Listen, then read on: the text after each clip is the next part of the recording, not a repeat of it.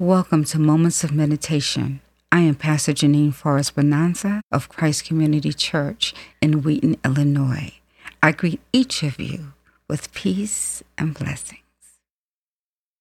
Father, I thank you because today is a great day, a day to give you thanks and praise for all that you do and who you are. I thank you, Father, that you made us unique and wonderfully made. And today, as we go into our meditation, we'll take a step back, Father, and just celebrate the uniqueness and how you made each of us. We all have something to offer. We all have something to give. And we thank you right now for the gift of life because our life is worth the living. Amen. Today we're talking about your authentic self. Being authentic and transparent is difficult in a world where everything is judged. We are judged, and if the truth be told, we judge others. But the harsh reality is, as we look in the mirror, the person that judges the harshest is the one that's looking at us. Well, here's a wake up call. We need to peel off our mask and just be our authentic selves. Well, what does that mean? To be your authentic self. It means that we push away and we push back all the barriers that will stop us from being who we really are.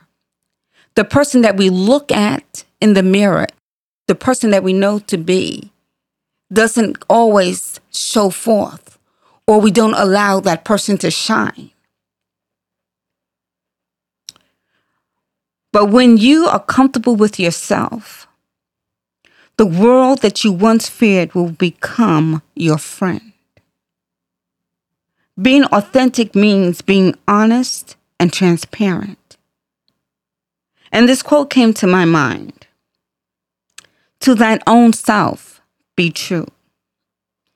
It is a line from Act 1, Scene 3 of Shakespeare's play Hamlet.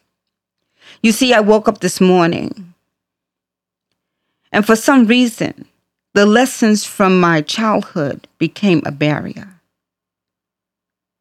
Today, I struggle with starting with the pronoun I.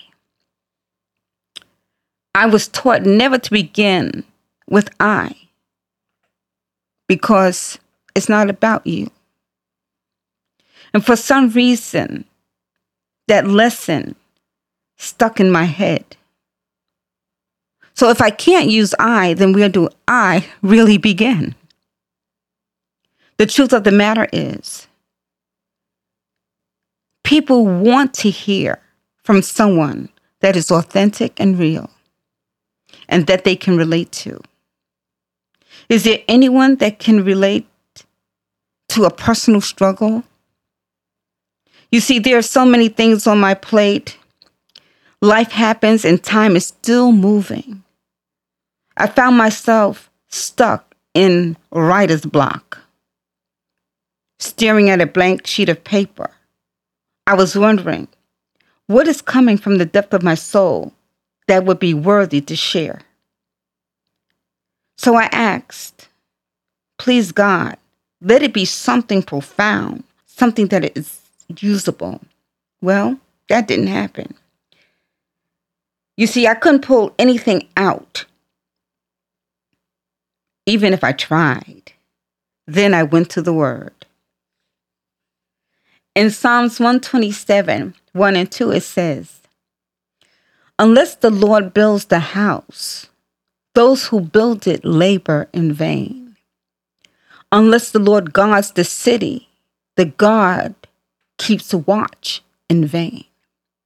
It is in vain that you rise up early and go late to rest eating the bread of anxious toil, for he gives sleep to his beloved. Wow. That is a powerful word. Beloved, we all have struggles.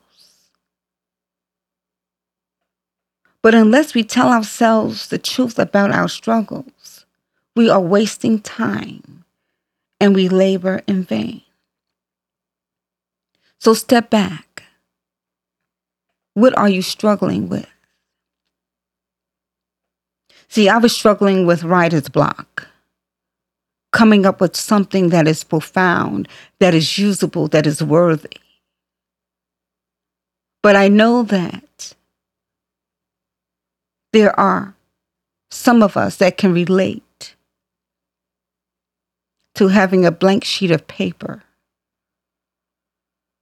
and nothing to write because our plates are full.